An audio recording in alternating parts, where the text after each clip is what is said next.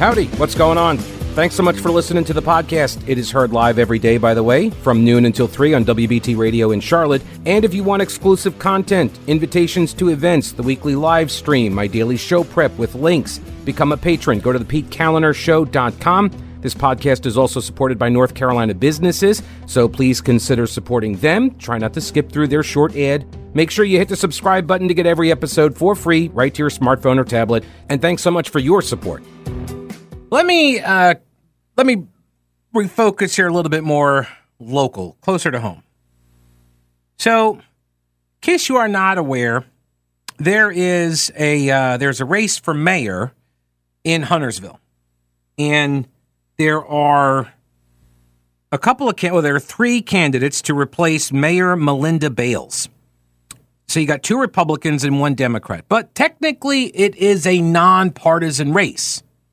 Okay. So we're supposed to ignore the party labels. We're supposed to ignore their party affiliations or anything because it's all nonpartisan, right? So you're not going to get to see the party label when they go to vote, or when you go to vote in the mayor's race in uh, Huntersville, as well as the uh, town commission, the town board. So um, you got three candidates. You got former state House Representative Christy Clark. She's a leftist. And Derek Partee and Dan Boone. Partee and Boone are both Republicans. But what's interesting here, by the way, Melinda Bales is running for state house next year to replace John Bradford. John Bradford is the only Republican in the uh, Mecklenburg County delegation uh, and he's running for state treasurer. So uh, he's leaving his seat to run for state treasurer, and Melinda Bales leaving the mayorship in Huntersville. She's running for the Republican nomination uh, for that seat. Um, Christy Clark, rumor has it uh, that she's running for mayor now because she was going to get primaried by her own folks in um, in that district that she was in. I think it's uh, it was like 98. I think it was former. I think yeah, I think she was in 98. Anyway, uh, that's why uh, she started her, uh, set her sights on the mayor's race in Huntersville, and it's nonpartisan, so you won't see right. You won't see the D's and the R's. Right? Isn't that the idea? So, um, what I thought was interesting on this was that Christy Clark has apparently recruited some people to run for the town council race, uh, town commission races. Hang on a second. I'm reading this again. Uh, this is from Axios.com. Well, they do list them. So maybe, well, no, because then they would have to have a primary.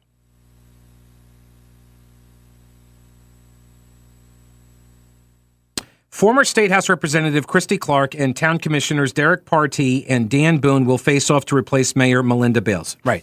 So hang on. I'll double check this uh, over at the Mecklenburg County Board of Elections to make sure that it is nonpartisan. If I recall correctly, it was a nonpartisan election, and so therefore you could kind of hide in plain sight.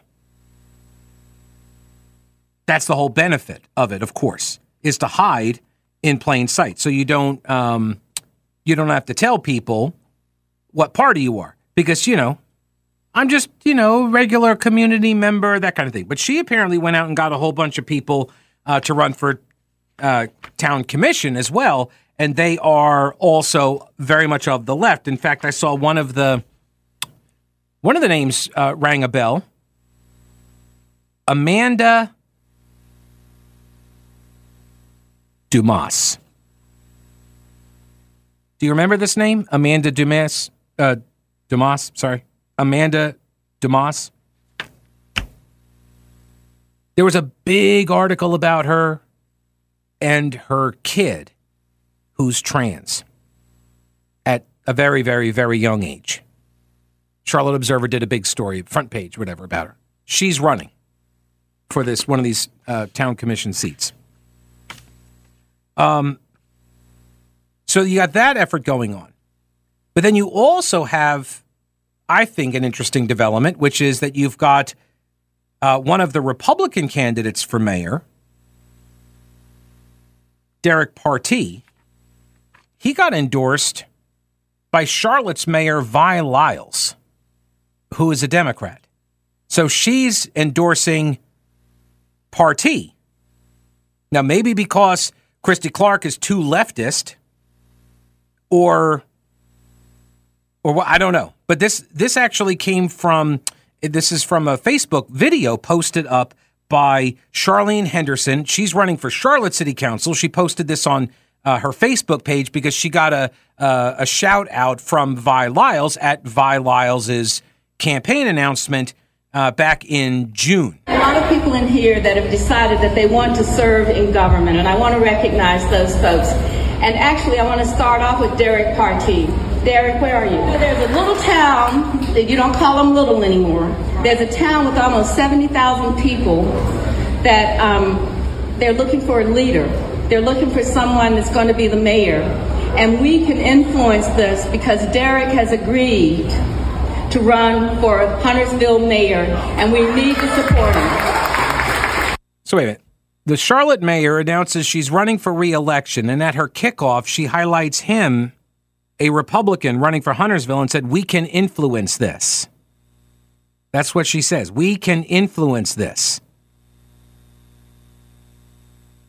Now I don't know, like I guess like through what get out the vote efforts or phone calls, whatever. But the Charlotte City mayor, right? She she doesn't get a vote in the Huntersville race nor do any Charlotte citizens. They don't get to vote in that Huntersville race. Only residents of Huntersville get to vote in that. And I did just confirm, yes, I, I have it written down right here, nonpartisan candidate. So the so the mayor's race is nonpartisan. So that you're not going to know D's and R's next to these three candidates' names: Christy Clark, Derek Partee, and Dan Boone. Dan Boone, the other Republican, but not endorsed apparently by Vi Lyles.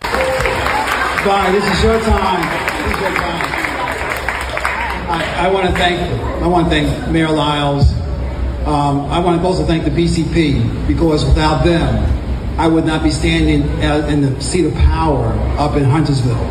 All right, so hang on. I think he misspoke there. That he said he called it the BCP. I think he meant to say BPC, which is the Black Political Caucus.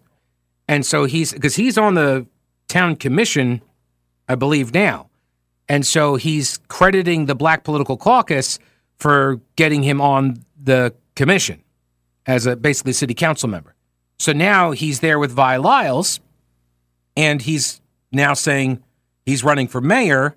She's endorsing him over Christy Clark, who's a Democrat, but maybe seen as too far leftist.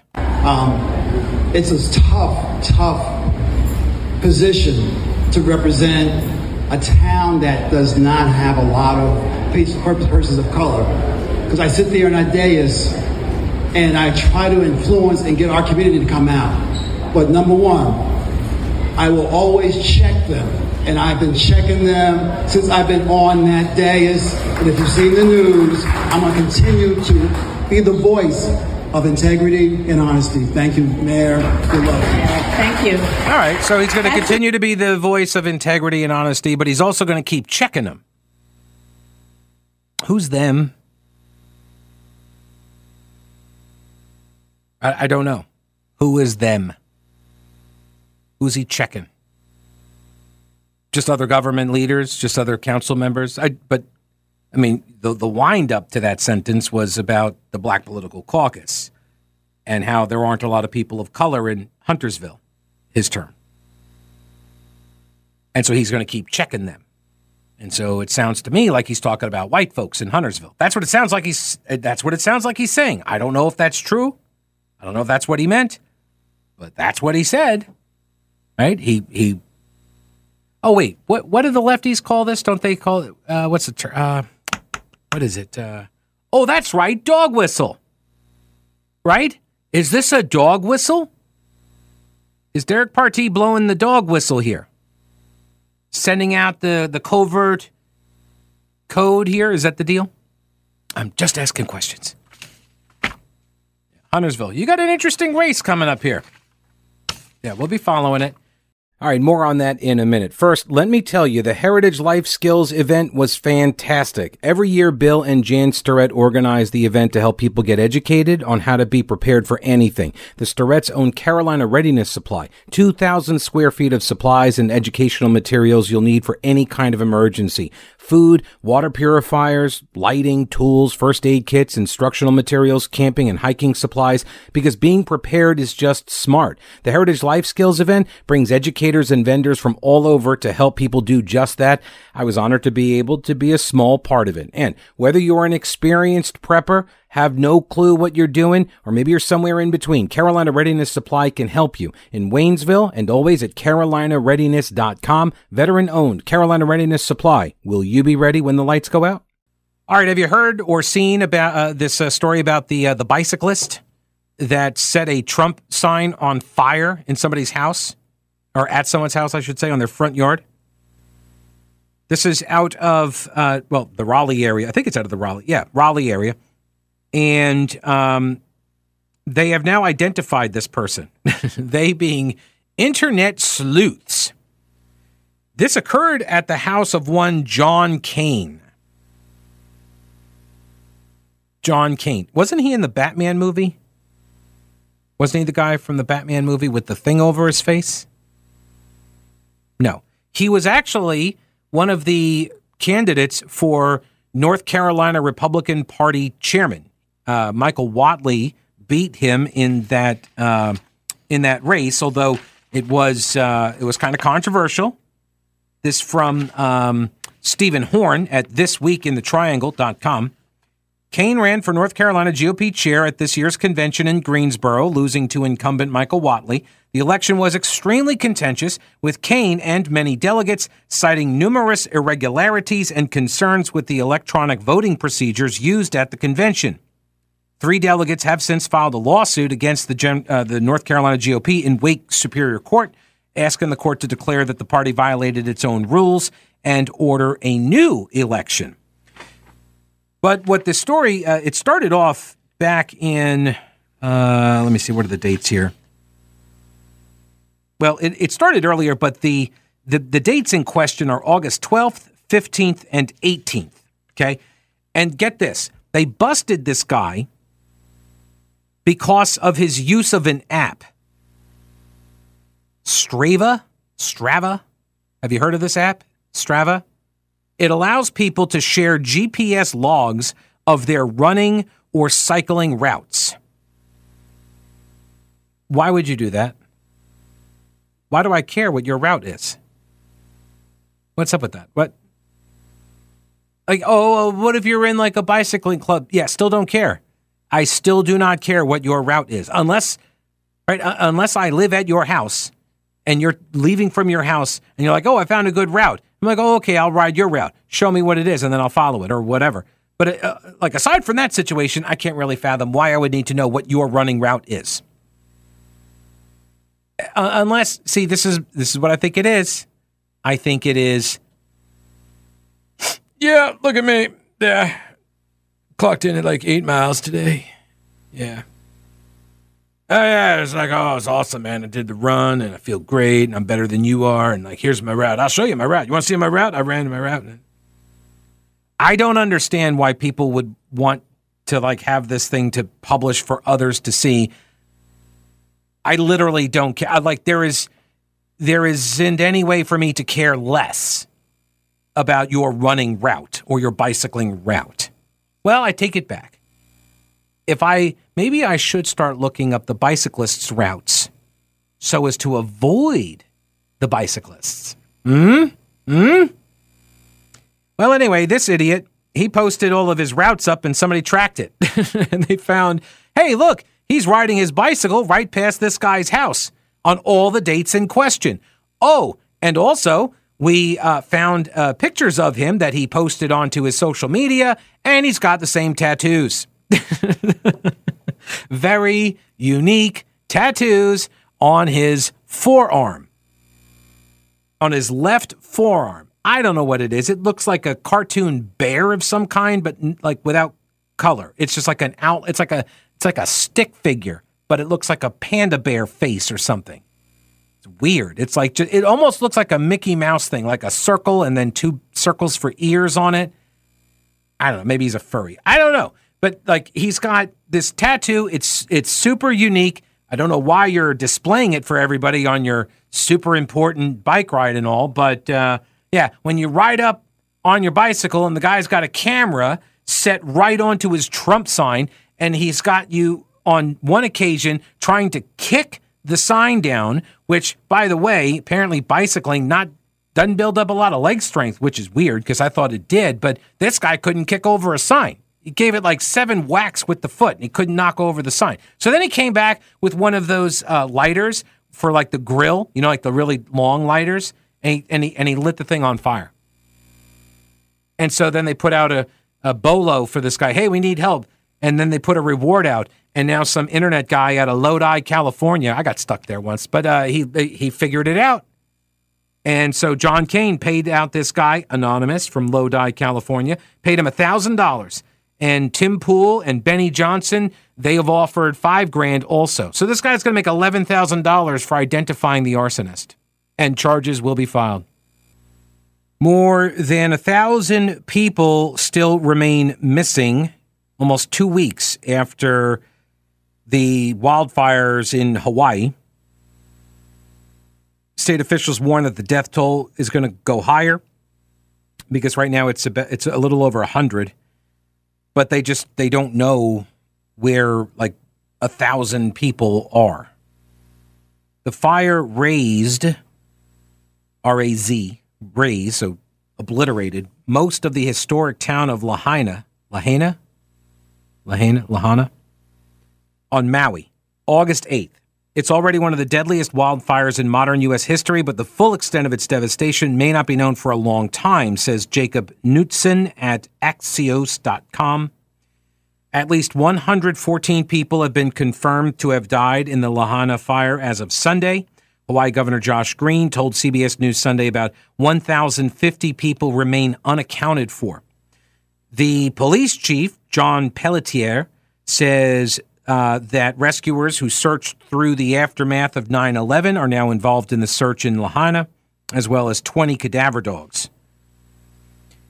Part of the problem here, though, is that the temperature of the fire was so high that the remains of the deceased may just be impossible to recover. When um, when the flight in Charlotte crashed after it was the first aviation disaster in America after 9 11. It's about a year or so later. It was a commuter jet, took off from Charlotte, and it crashed. And as is often the case, you know, they don't let media, you know, get close. And when they do, they do a pool report. And at the time, I was a reporter here at WBT and I was selected as the pool reporter for all of the radio stations. And so I went to the scene. And the deal with being a pool reporter is that you go to the scene and you are not allowed to file a report for your own outlet. First, you have to do all radio at once. So like you come back, you meet with all the radio people and you know you give them all of the details you can do a q&a with them but you got to give everybody the information at the same time that's a pool report the idea is then that you don't have you know 30 media people walking all over the, the crash site. You got one print, one TV reporter, uh, one still photographer, one video photographer, and one radio guy or gal. And so there's like five or six of us, and that's it. And we they drive us over because the plane had taken off. I believe there were uh, 19 passengers on board. I'm just I'm going from memory. I think was it flight 1016. I think was the flight number, and it took off the uh, I believe that the the final report, if memory serves, was that the the baggage was not loaded evenly or something on the plane, and so it was too heavy or something. And so when the when it took off, it shifted or something. And the anyway, they had a what wing stall, right? Where it didn't get lifted. I know aviation people are like ripping their hair out right now listening to me try to describe this. It's been it, it it's been a long time. It's been twenty years. But the one, well, one of the things I remember was that when they took us to the crash site, because it crashed onto, um, or right next to a hangar, like a a maintenance hangar. And um, they drove us out to the site. We're with the NTSB and the FAA folks. And we go out to the site, and, you know, there's char marks, there's, you know, burn marks all on the ground and stuff, and there's debris, but not a lot. And I asked them, Did you clear the site? Have you taken stuff away? I guess, you know, because there's not a lot here. And the people were like, No, this is exactly how it is, how it was when we got here. And I said, Well, where's like I expected a lot more debris? And he said, It all burned up. That's how hot it got because there was jet fuel on the plane. It had just taken off. Everything burned. And so that's what they're facing now in Hawaii. The deaths from the fire have surpassed the toll from the 2018 Camp Fire in California. That killed at least 85 people. This fire in Lahaina burned just under 2,200 acres. That is uh, about a little bit more than three and a quarter square miles. And if you want a gauge of the size of that burn, it's about 50% larger than Uptown Charlotte. All like imagine Uptown Charlotte inside of the 277 belt, right? Everything in there burned plus another 50%. Uptown Charlotte's about a little bit more than 2 square miles. Governor Josh Green said 2,200 buildings were damaged or destroyed in West Maui, uh, of which 86% were residential. Across the island, damage is estimated at close to $6 billion. There are 4,500 people in need of shelter as well. Uh, the wildfires are the state's deadliest natural disaster in decades. It has now surpassed a 1960 tsunami that killed 61 people. It's even deadlier. Um, yeah, it, it is likely to be even deadlier than the tsunami which hit in 1946. That killed 150 people on the Big Island, and it prompted the development of a territory wide emergency alert system with sirens that are tested every month. Hawaii emergency management records do not indicate the warning sirens sounded. We now um, we know it they did not. Officials sent out alerts to mobile phones, TVs, and radio stations, but widespread power outages and cellular outages limited their reach. Residents are being told do not drink running water, which may have been contaminated. Even if you boil it, they're saying do not drink it. Um, and only take short, lukewarm showers in well ventilated rooms to avoid possible chemical vapor exposure. I see today now that the president um, has announced that he will go visit uh, Hawaii. And now I'm seeing this crawl on Fox News that the residents of East Palestine, Ohio, are slamming the response there. Uh, I believe the president has still not ever visited that area. Joe Biden went to uh, Lake Tahoe. That's where he went. He went on vacation. And if you ever want to see the double standard employed by the media, this is it. This is it. The president goes on yet another vacation. And last week, when he was asked to comment about the wildfires on Maui, on two different occasions, said no comment. But now the White House is trying to tell us that no, no, no, he's been, you know, he's he's He's been actively engaged in it. He's you know he, he's he's totally working on it from the beach in Delaware and now Lake Tahoe. I am never one of these guys that that begrudges a president for vacationing, going on bike rides, golfing, whatever, because they really don't ever stop working. Although from the photos I've seen of Biden on the beach, he's definitely not working. He's sleeping. So, um, but the coverage of a leader that is MIA on vacation, doing something else, not responding to a natural disaster. I'm old enough to remember when Donald Trump got savaged for for throwing uh, paper towels to people after a hurricane leveled Puerto Rico. Right? He got savaged for handing out supplies and doing it in, in uh, not a reverential enough way. Because he was like throwing it. I, I didn't have any problem with what he did. And the outrage that ensued over that was ridiculous. And now you got Biden, who's literally vacationing in two different places, two different vacations. Come on.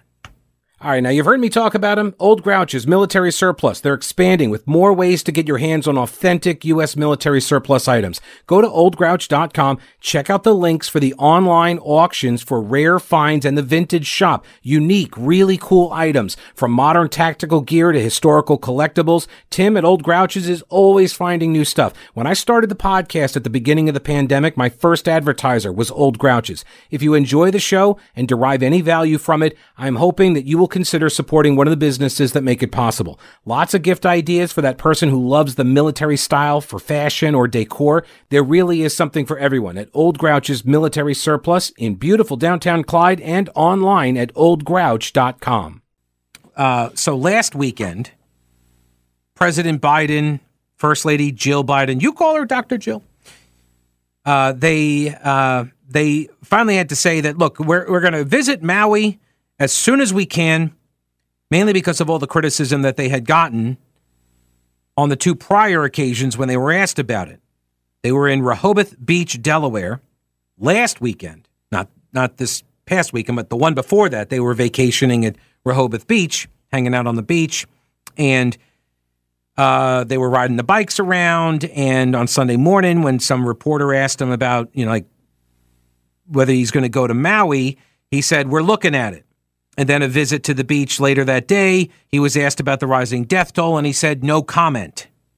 That then drew criticism, and uh, then uh, Biden on Tuesday, when he was doing that speech about the Inflation Production Act, he um, uh, he then uh, made some comments about going to Maui, so he had to kind of clean it up. Um,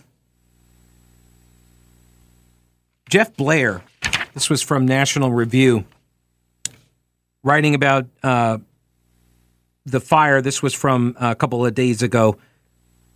He says there seems uh, to have been no firebug, uh, no terrorist act involved here, just fierce winds, misfortune, and an underlying shoddy infrastructure to blame. The last is sure to have local political consequences. Um, they actually began on August 8th but news of the true scope of the disaster only began spreading as we headed into the weekend. So, as the loss of life became known, the issue litigated in the opinion media became President Biden's seeming disengagement from all of it. He took a long weekend at Rehoboth Beach in Delaware. He uh, then two times refused to publicly comment on the matter, reinforcing a sense that he's disengaged from the tragedy.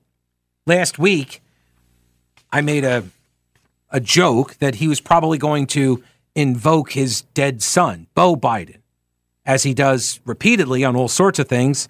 And I said, I would not be surprised if he says Beau Biden died in a wildfire. Earlier today, we have a statement from the White House. Quote, my heart, my prayers, and my focus are on the victims of the Maui wildfires and their families. I know how profoundly loss can impact a family and a community, and I know nothing can replace the loss of life. So there you go. He right talking about his son. Now I the other one is do you think he's going to mention the house fire? Remember that had the house burned down with Joe Biden was in it and then it turned out that actually didn't happen either. That lie, that story he told, we'll find out. David Strom at hotair.com. He says uh, almost two weeks after the fire in Maui ripped through Lahaina, far too little is still known. Far too little has been done to help the victims, and not enough attention has been paid to the series of government failures that led to the worst wildfire losses in American history. Instead, what we have seen on top of the human tragedy is yet another disastrous series of events that has undermined public trust in government and spawned a thriving industry in conspiracy theories of varying plausibility. There is, uh, first off, The fire itself started by poorly maintained power lines, which for years had been identified as a risk because of their poor condition and proximity to invasive grasses that act as tinder in late summertime. The power company was well aware of the issue and had been slow walking remediation. And apparently, battling wildfires in Maui is a politically contentious issue, so much so that water is not routinely released to battle them. And in this case, it took hours to get the water turned on to battle the fire once it got out of control. Early in the day, the fire had been classified as contained, even though it was not. And the official in charge of the emergency response was a politician with no experience in emergency management who has since resigned. And by the time they allowed the fire department to access the water source, the reservoir, to pour the water, to let the water fill into the reservoir, they could no longer access the water because of the fire. Just government failure after failure. All right, we'll see you tomorrow. Don't break anything while I'm gone.